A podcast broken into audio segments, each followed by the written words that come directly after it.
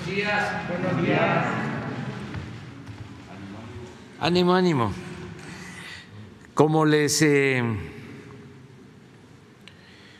informé ayer, vamos a estar poco tiempo debido a que vamos a una gira eh, de supervisión de las refinerías que tenemos en el país, que las estamos rehabilitando y es muy importante.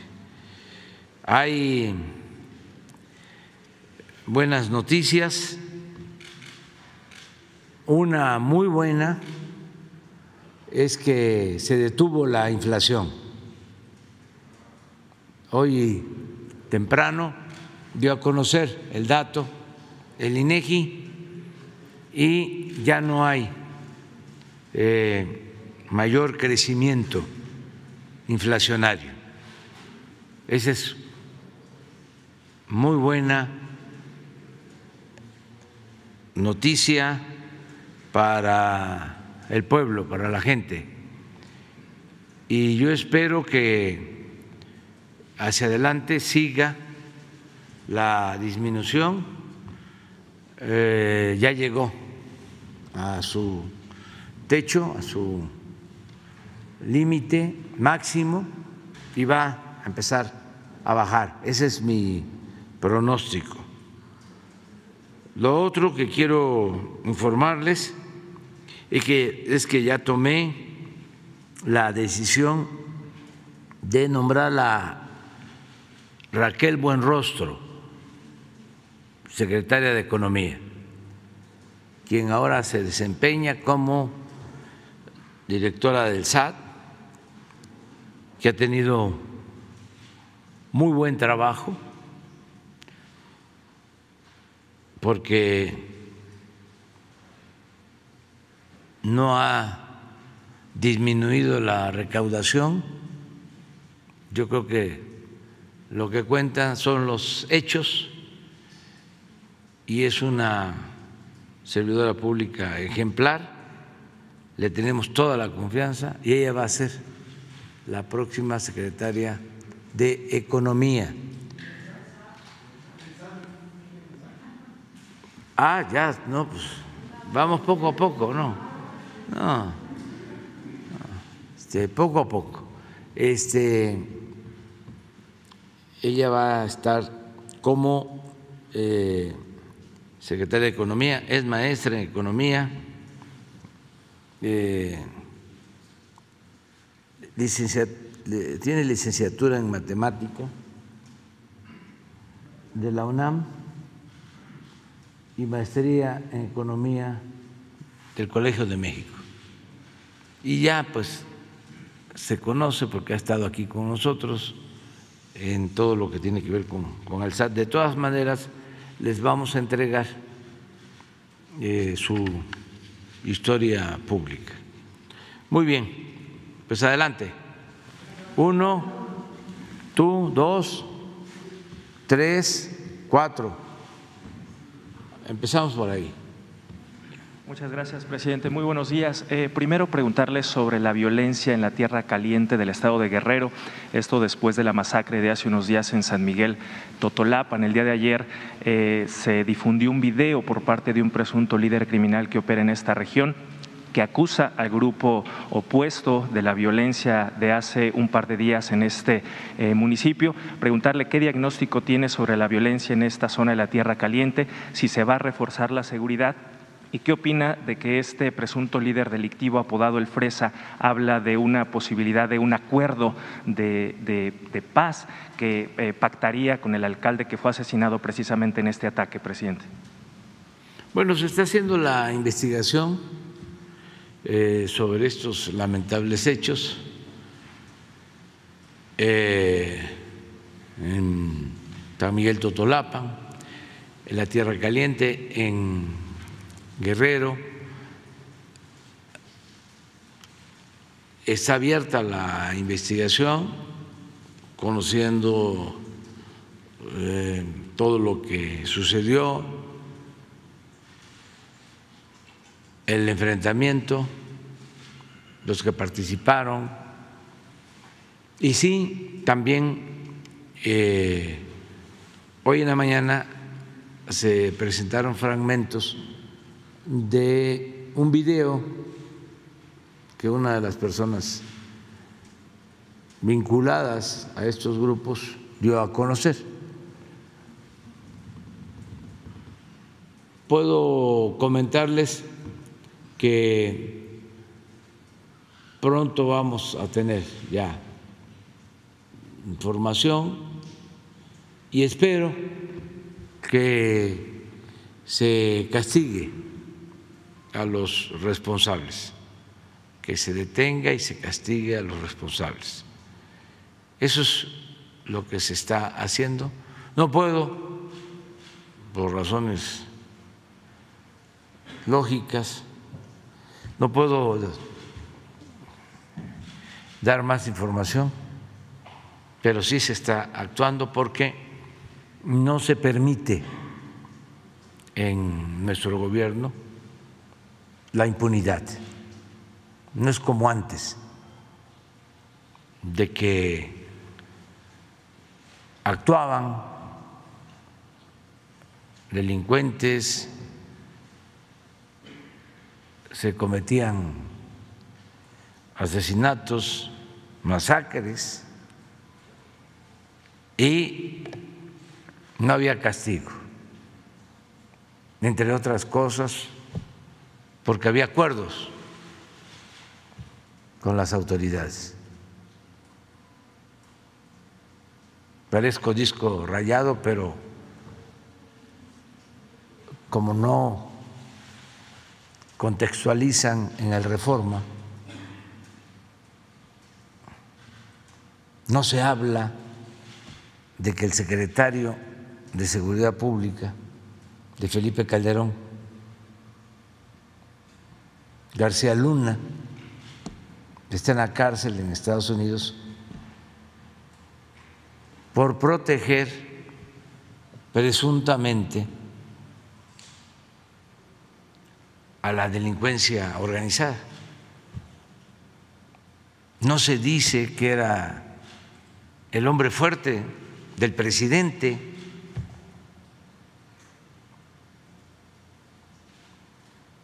y que protegía a la delincuencia sin exagerar si se actuara con el mismo sensacionalismo, ¿no? Con que actúa ahora el Reforma, se podría hasta decir el gobierno estaba en manos de delincuentes. Ellos mandaban. Un asunto gravísimo. Entonces ya no es así. Por eso tenemos cada jueves, como ayer, la sección de cero impunidad. Y vamos a seguir recabando información y aclarando y aplicando la ley en todos estos casos. Presidente, ¿habría un reforzamiento de la seguridad en esta región y qué opina de que este personaje del video hablaba de una posibilidad de un acuerdo con el alcalde para pacificar precisamente esta zona? Es que no es un asunto este, de autoridades locales, es un asunto gravísimo donde pierden la vida 20 personas. Eso no está para acuerdos, eso está para investigación y para que se aplique la ley. Entonces, reforzamiento es descartado por el momento. Sí, y se ha estado eh, atendiendo la zona. Yo les comentaba que hace como un mes se negaron órdenes de cateo. Un juez.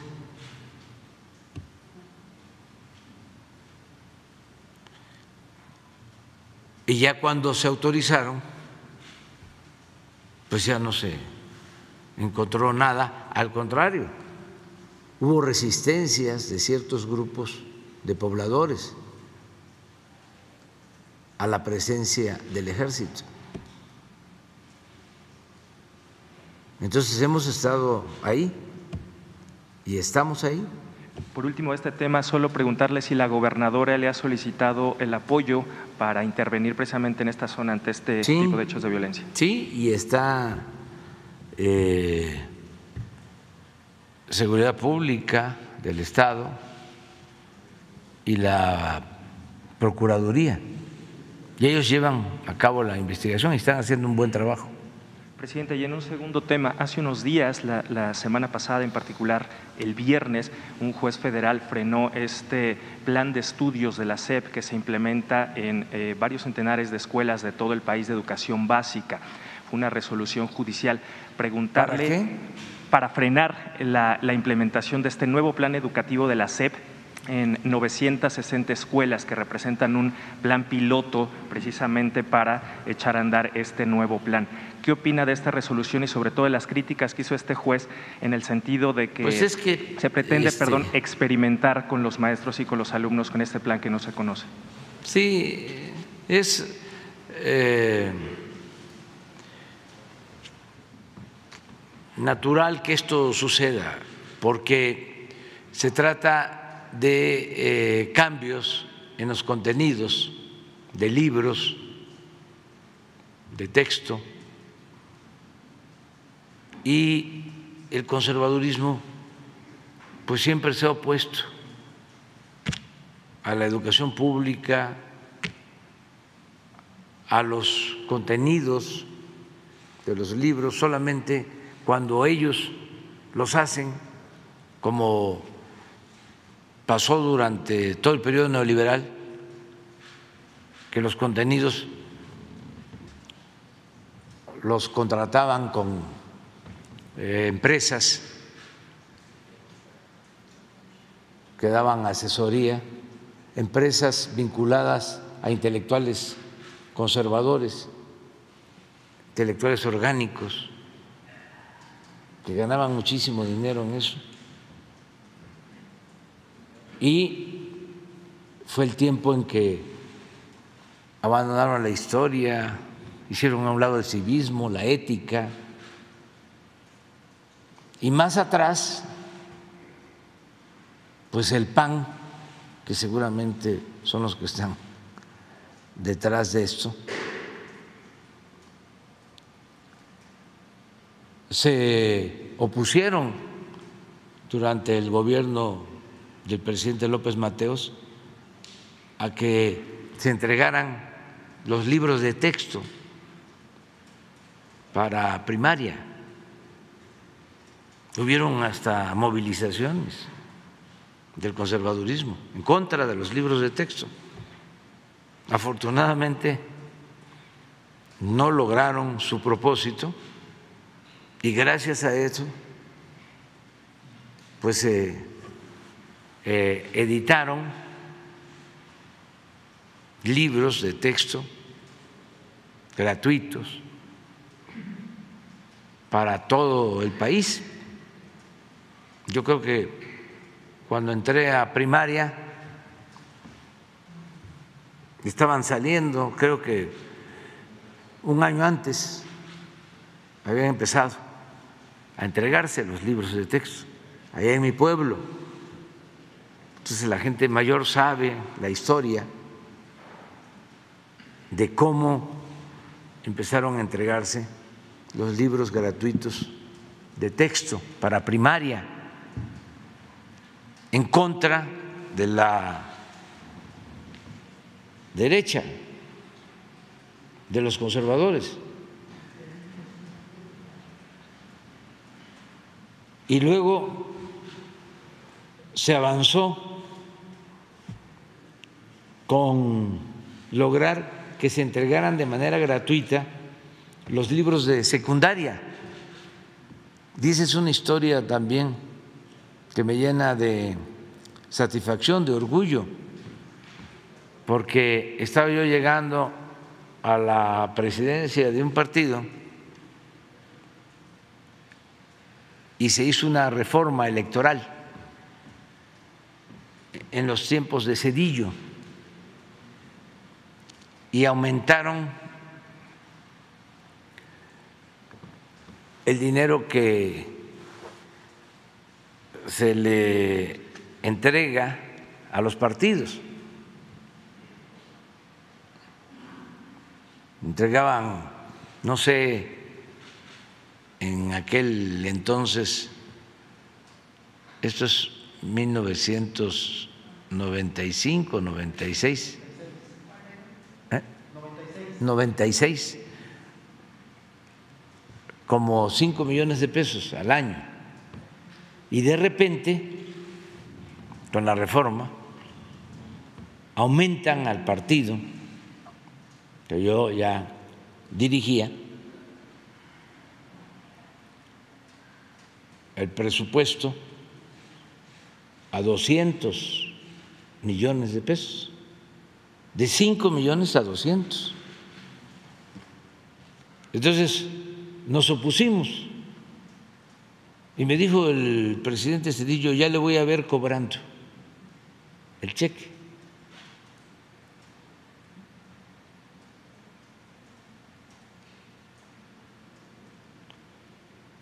Y tomamos una decisión.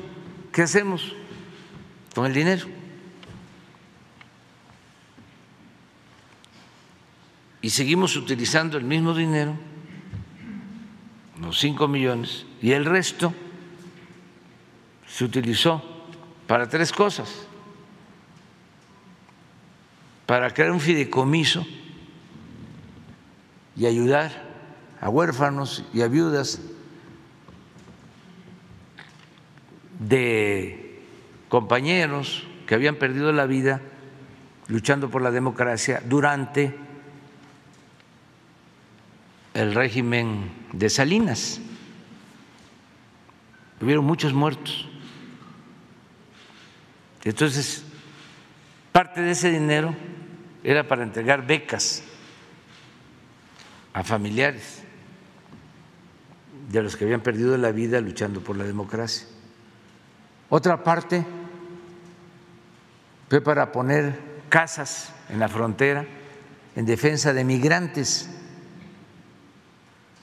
para protección a migrantes. Y otra parte fue para comprar los libros de secundaria, porque entonces, repito, no eran gratuitos,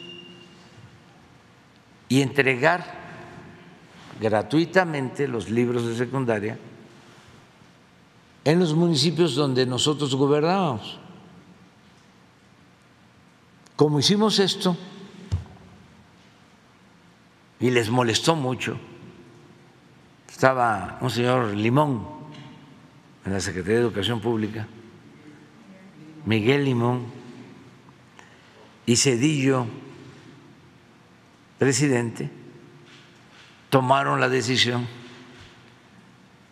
a partir de ahí de entregar de manera gratuita los libros de secundaria a todos los estudiantes. Entonces me genera mucha satisfacción contarlo.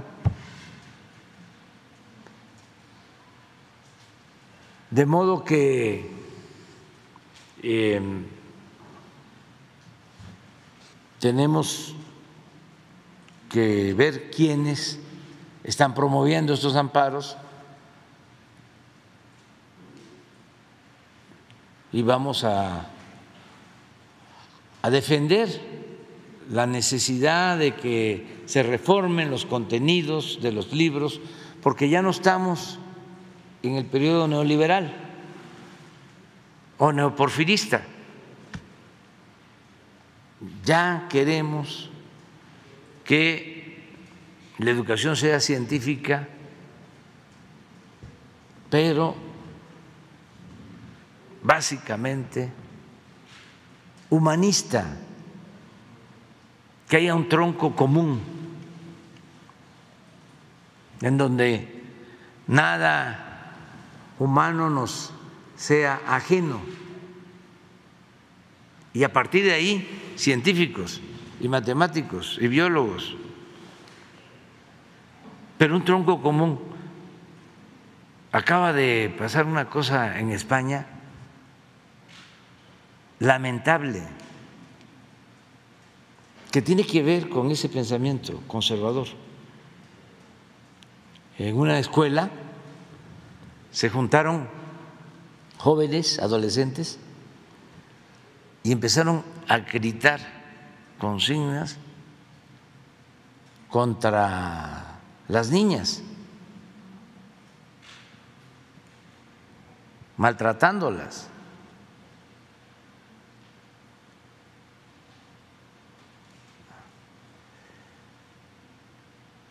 Pero una actitud machista, autoritaria, misógina, más que eso, preocupante. Bueno, hasta el presidente eh, intervino. ¿Cómo vamos a estar formando jóvenes así? Claro, estamos hablando de colegios eh, privados de clase media alta y alta. Pero pues esos van a ser futuros políticos, futuros médicos, futuros abogados. Imagínense.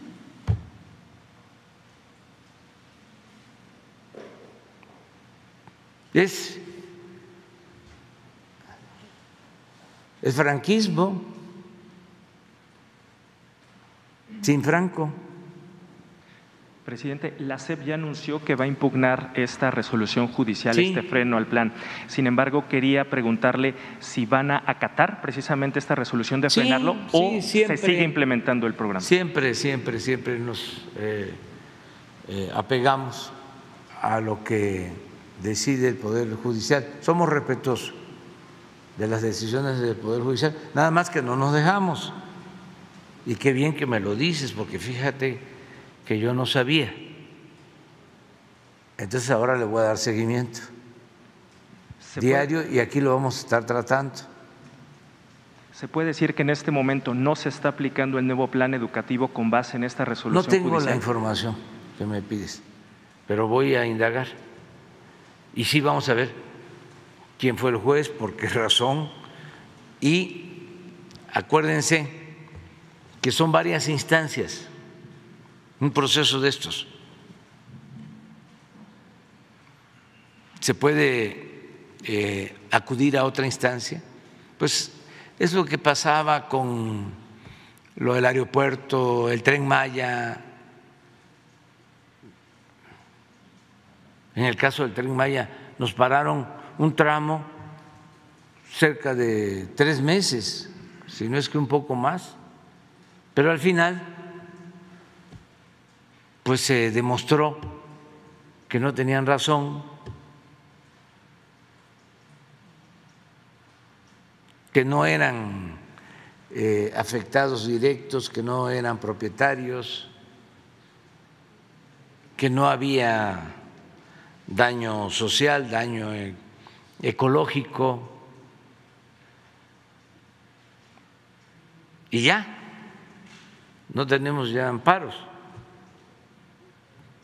Nunca hemos actuado eh, desobedeciendo un mandato judicial. Y vaya que este, dejaron un tinglado de defensa de intereses particulares y de el pensamiento conservador, reaccionario, en todos lados, todas partes. tiene uno que estar topando con eso. Y ya lo sabíamos, lo de los libros. Pues imagínense. Que quisieran los conservadores. Que continuara la inmoralidad,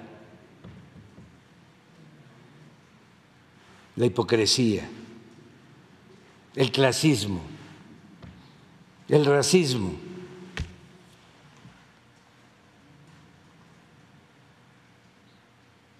Y en el caso de la discriminación o del racismo, ahí no importa qué nivel académico tenga la persona. Pueden ser doctores en derecho, en economía, en matemáticas, en medicina, y son racistas.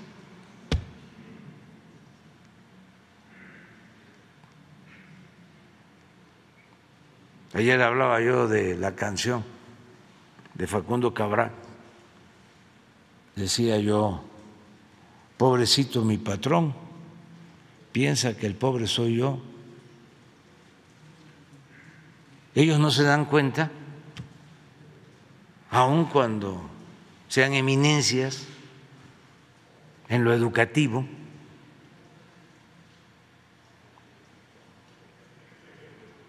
que están actuando de, manera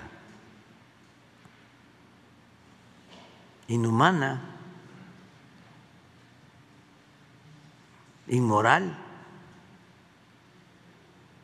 forma despectiva, discriminatoria. es para decirles pobrecitos, ¿no? ternuritas, ya, hagan algo, eh, no regresen a la primaria, porque, bueno, o sí, cuando ya estén los nuevos contenidos de los libros, para que este, no actúen de manera racista o discriminatoria.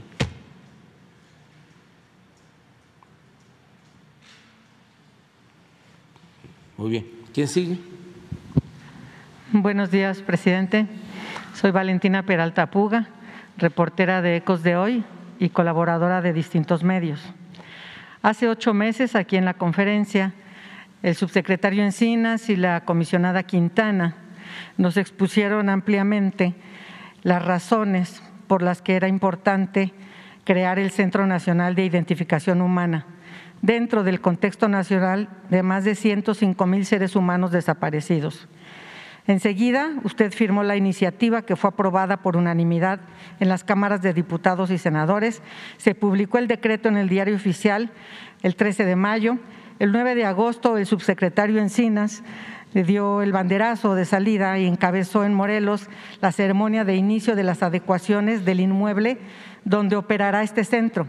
Actualmente se están contratando a las primeras personas expertas para conformar los diferentes equipos de trabajo, entre ellos quienes identificarán a las personas sin vida que se han acumulado por años en las fiscalías locales y la federal y que hoy están alrededor de 53 mil personas abandonadas en fosas comunes en todo el país.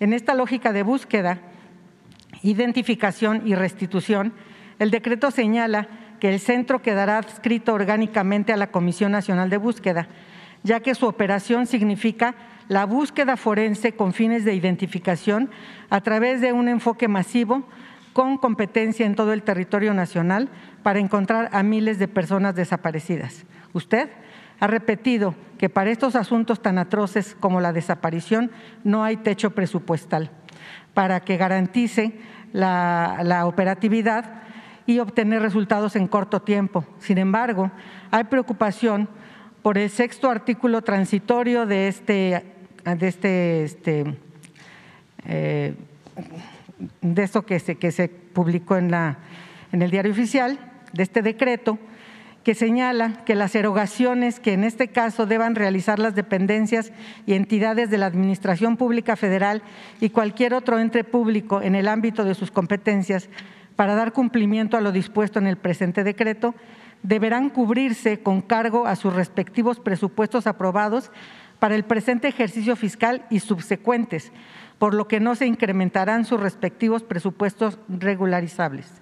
Sabemos que los recursos con que actualmente cuenta la CNB son insuficientes para cumplir todas las encomiendas que ya tiene bajo su responsabilidad y que ahora que el Centro Nacional de Identificación Humana queda también adscrito a la misma comisión, aparentemente sin presupuesto adicional, resulta imposible que también le alcance para que este Centro Nacional de Identificación Humana inicie sin, demora, ya que la misma ley establece que este mismo año debe estar operando.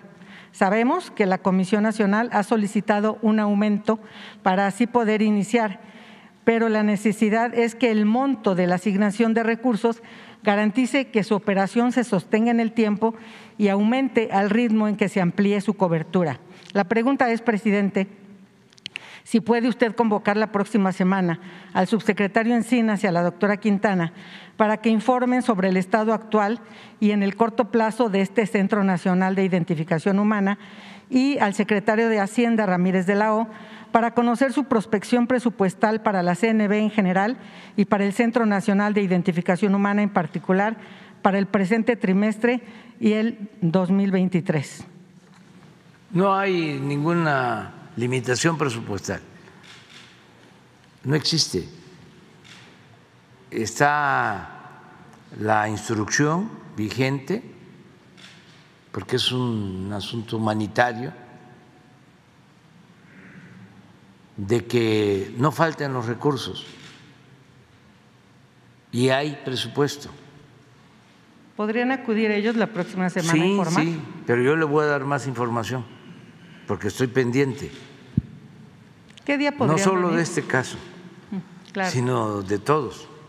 Estoy pendiente de que los programas prioritarios cuenten con presupuesto y estoy pendiente del ejercicio de ese presupuesto. Y le puedo decir de que hay presupuesto suficiente. Incluso que hay un subejercicio en lo que me está planteando. Y ya está la autorización para que todo lo que se requiera se autorice. A ver, pero se lo voy a aprobar.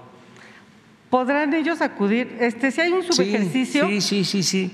Pero todos los días veo a Alejandro Encinas. Claro, hay un subejercicio porque antes las comisiones locales de búsqueda recibían a este dinero del gobierno federal siempre y cuando cumplieran ciertos requisitos. Y cuando no los cumplían, pues no se les daba ese recurso. Y ese recurso no se podía usar a la bolsa de la misma tema.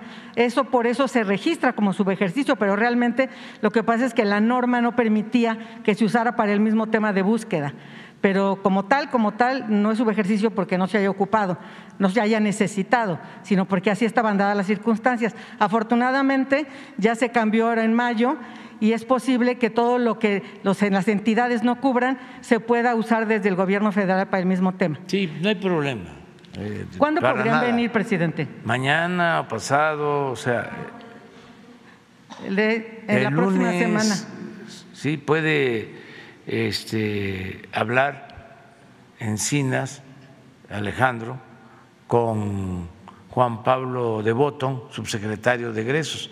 Pero ahora le voy a mostrar, eh, ¿por qué no le dices a Juan Pablo que si me envía el último reporte sobre programas prioritarios ¿sí? y sobre ejercicio de presupuesto? O sea, porque no hay problema. y está autorizado.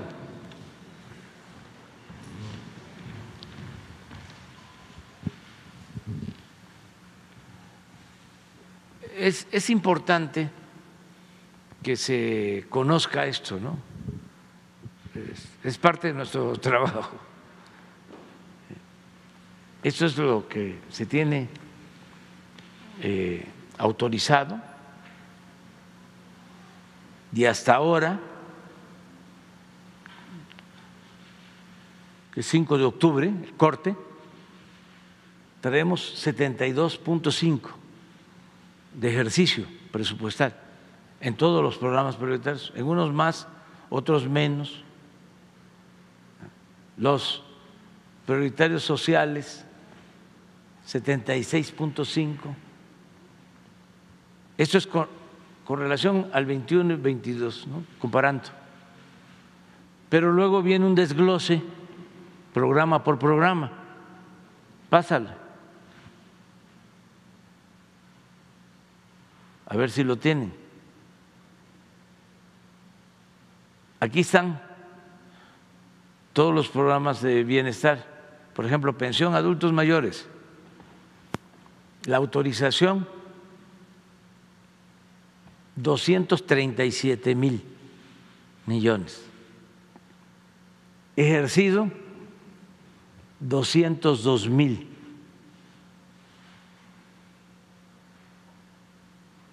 Significa 85 por ciento.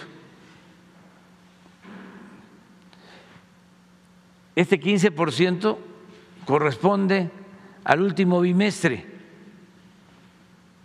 de la pensión, porque ya se pagó septiembre y octubre. Es decir, lo que falta de ejercer, que son como 35 mil millones,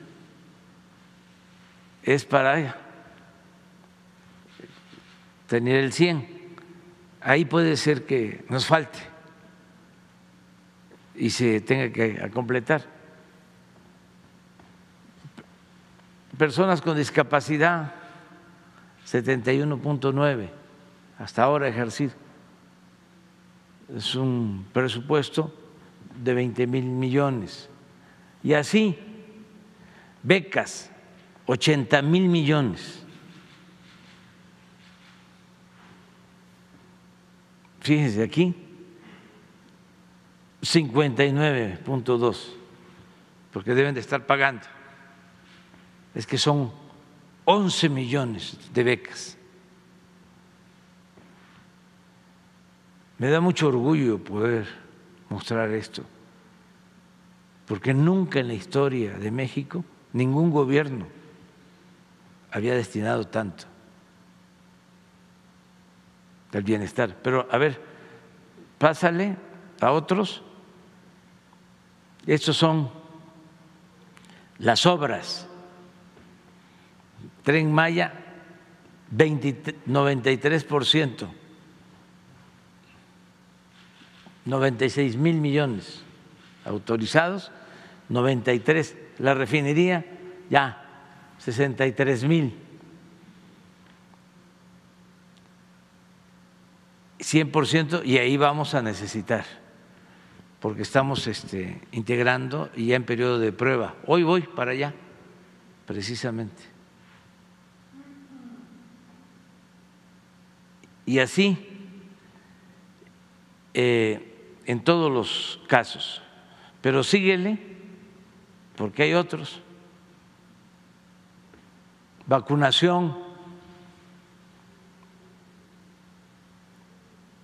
la nómina educativa de Michoacán, que es algo especial, que iniciamos federalizando, porque no se les pagaba a los maestros. Aquí está. Búsqueda de personas desaparecidas. 740 millones.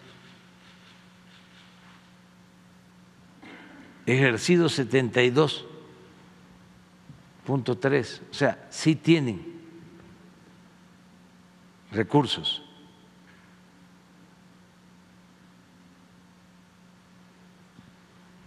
Comisión de la Verdad, Ayotzinapa, Es lo mismo, ¿no? ¿O es otro? Ah, no, es otro. Es que va con protección a periodistas. Lo mismo. 56.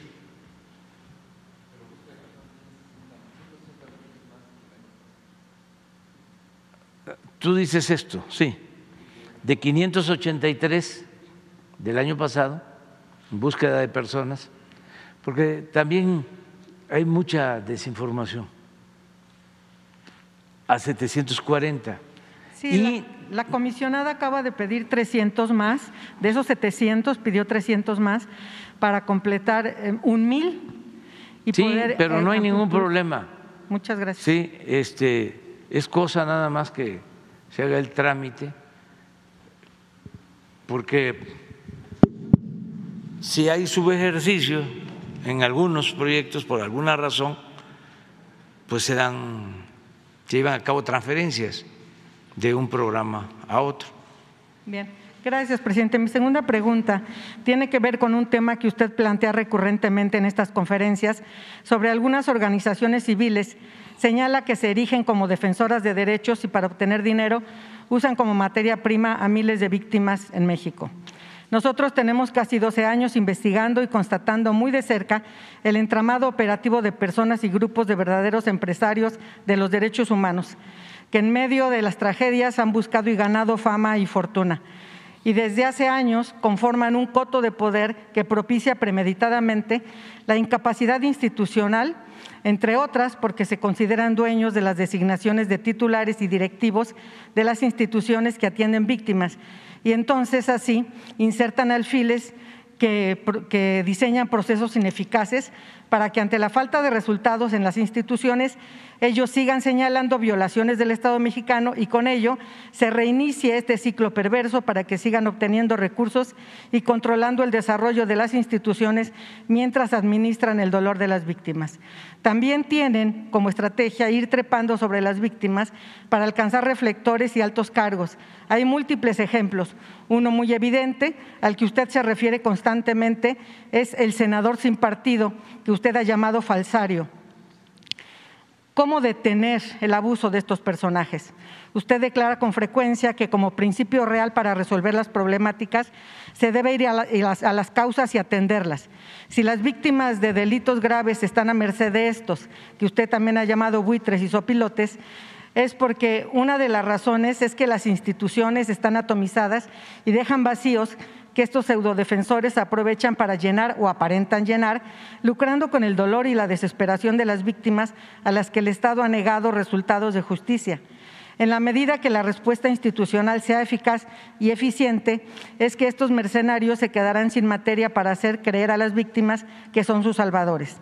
Ahí es donde su propuesta desde hace años sobre crear la Defensoría del Pueblo cobra la importancia enorme de la reorganización institucional para evitar esa línea interminable de ventanillas de múltiples y variadas instituciones, una para defender cada derecho, que gastan más del 80% de sus presupuestos en estructura debido a la burocracia administrativa. Por lo pronto, eh, bueno, por un lado, preguntarle si está dispuesto a retomar este compromiso que usted mm, ha mencionado en reiteradas ocasiones y por lo pronto la CEAP, la Comisión Ejecutiva de Atención a Víctimas, requiere de más recursos humanos y materiales para hacer frente a una parte de la atención victimal.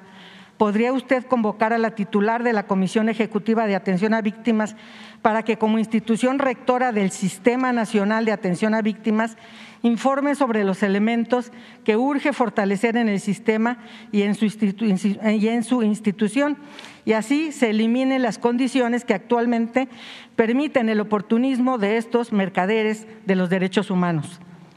¿Podría convocarla, presidente? Sí, y además estoy totalmente de acuerdo con tu este, texto. Me das una copia.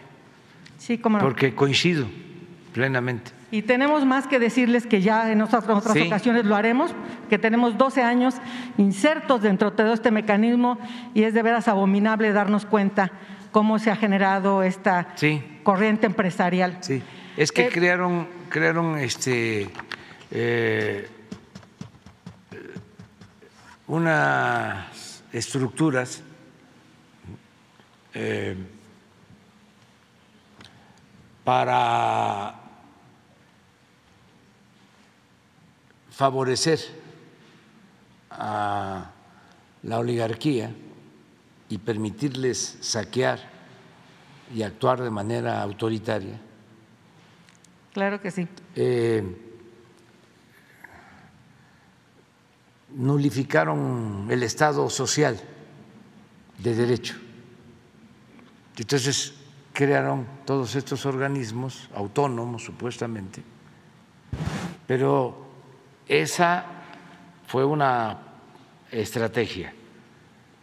La otra, complementaria, fue impulsar las organizaciones de la llamada sociedad civil, porque necesitaban legitimarse para robar, para violar derechos humanos. Entonces proliferaron esas organizaciones de la llamada sociedad civil como hongos después de la lluvia. Surgieron y se volvió un negocio lucrativo para muchos. Entonces hay pseudo defensores de derechos humanos, pseudo ambientalistas, pseudo defensores de campesinos, pseudo defensores del movimiento obrero. ¿Te imaginan, ¿Se imaginan ustedes cuánto se llevaban? Y se siguen llevando. Del presupuesto estas organizaciones.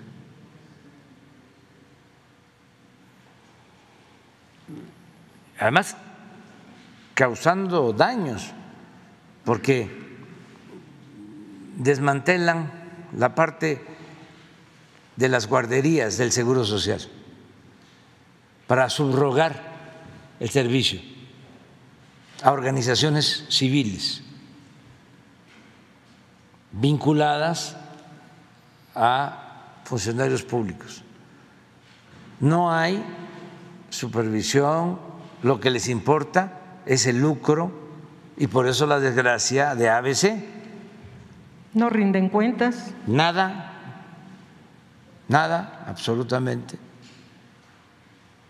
Eh, entonces, sí es muy importante que esto se vaya combatiendo. Lo dije en la ONU, porque no solo es el caso de México, proliferó a nivel mundial. En el caso de Estados Unidos, con todo respeto, en vez de tener acuerdos con los gobiernos y destinar recursos de cooperación económica a países eh, pobres a través de sus gobiernos legal, legítimamente constituidos, predomina la idea de que los gobiernos son corruptos y que entonces hay que entregar esos apoyos a las organizaciones de la sociedad civil. Yo les he dicho con todo respeto y franqueza, pues por eso no se avanza. En el caso de Centroamérica, la ayuda, la poca ayuda, en vez de entregarla a los gobiernos y cuidar de que no se roben el dinero, se le entrega a organizaciones de la sociedad civil y se queda el dinero en los aparatos burocráticos, en expertos de la sociedad civil que viven de administrar la desgracia, el conflicto, el dolor humano. Se volvió una actividad de las más lucrativas. Esto durante el periodo neoliberal en el mundo. Entonces sí es importante regresarle al Estado su función social, que el Estado cumpla con su responsabilidad social y que el Estado no viole los derechos humanos, que deje de ser el violador principal de los derechos humanos, como sucede en todo el mundo. Claro. Pero eh, no es fácil porque se creó un aparato que mm, domina mucho en la ONU, en las organizaciones eh, internacionales de defensa de derechos humanos, son como una especie de Fondo Monetario Internacional, pero en lo relacionado con lo social. Todo eso lo fueron desarrollando. Entonces, sí hay que seguir insistiendo en eh, que las cosas eh, cambien y aquí en nuestro país hemos avanzado por eso es el enojo también, porque se llevaban muchísimo dinero del presupuesto. Entonces, eh, si se le va a apoyar al adulto mayor, ese dinero, todo le llega de manera directa al adulto mayor, es su pensión, no es el instituto para la atención al adulto mayor, la Secretaría de Atención al Adulto Mayor, el fideicomiso, pues imagínense si hubiese un instituto o una secretaría para el adulto mayor, un aparato burocrático enorme, ahí se queda el presupuesto y no le llega a la gente. Las organizaciones campesinas supuestamente independientes en el gobierno anterior, en los gobiernos anteriores, recibían miles de millones de pesos, no rendían cuenta. Y los líderes se hicieron millonarios, si acaso le entregaban a la gente migajas, despensas, y ellos se quedaban con los recursos eh, más cuantiosos. Entonces, eso no, una de las cosas que yo celebro que se está haciendo es entregar de manera directa. Ya vamos a terminar los 2000, las 2.700 sucursales del Banco del Bienestar. Entonces, con una tarjeta, el adulto mayor va y saca lo que por derecho le corresponde. El familiar autorizado de una niña, de un niño con discapacidad, un campesino, un becario, nada de organizaciones eh, para tutelar. Y habían cosas peores, por ejemplo, eh, no pagaban impuestos de por sí, se condonaban los impuestos, pero en algunos casos no pagaban impuestos, eran deducibles los impuestos y de esa manera eh, hacían una sala de arte con lo que no pagaban los impuestos para la élite, o acciones filantrópicas, sí, pero con el dinero de todos. Y eh, considerando gastos excesivos y era presumir con sombrero ajeno. Entonces de repente eran muy caritativos. Todo eso se terminó, ahora todo el presupuesto va directo a la gente. Ya me tengo que ir, si no, no voy a llegar. Nada más por último le quiero entregar esto que le mandan tres familias a las que les cambió usted la vida. Bueno, eh, son los tres jóvenes de Balancán que estaban detenidos injustamente. Rosa Isela hizo toda la gestión, el, el, presidente del Tribunal Superior de Justicia los atendió personalmente. Eh, es una hamaca. Se generó, es una hamaca. Ah, y, las y las palabras que le dicen es, señor presidente, este regalo que hoy le enviamos no es costoso, pero sí valioso. Es una hamaca de las muchas que aprendimos a tejer en el penal durante casi dos años de prisión injusta fue hecha con nuestras lágrimas de hombres hundidos en la desolación, impotencia, frustración y ese miedo que tenemos la gente pobre cuando caemos en manos de autoridades corruptas y sentimos que la justicia nos queda muy lejos.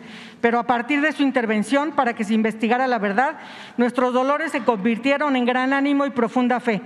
Se le entregamos para que cuando descanse sobre ella y esos miles de hilos con que está hecha lo cubran como símbolo de todas las vidas a las que nos ha devuelto la luz y esperanza en el presente y el futuro como presidente de México, con respeto y gratitud, Aníbal, César y Juan Carlos. Bueno, les da este, las gracias y un abrazo cariñosísimo.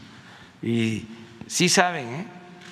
yo aquí, ahora en Palacio no se puede, pero en la casa sí tengo mis hamaqueros y como se acostumbra en el sureste, está la cama y arriba la hamaca. Ah, ¿no es así? y este, cuando hay calor arriba y hay un poquito de frío, a la cama. Entonces, ya la vamos a disfrutar. Ya, quedamos pendientes. Te la doy.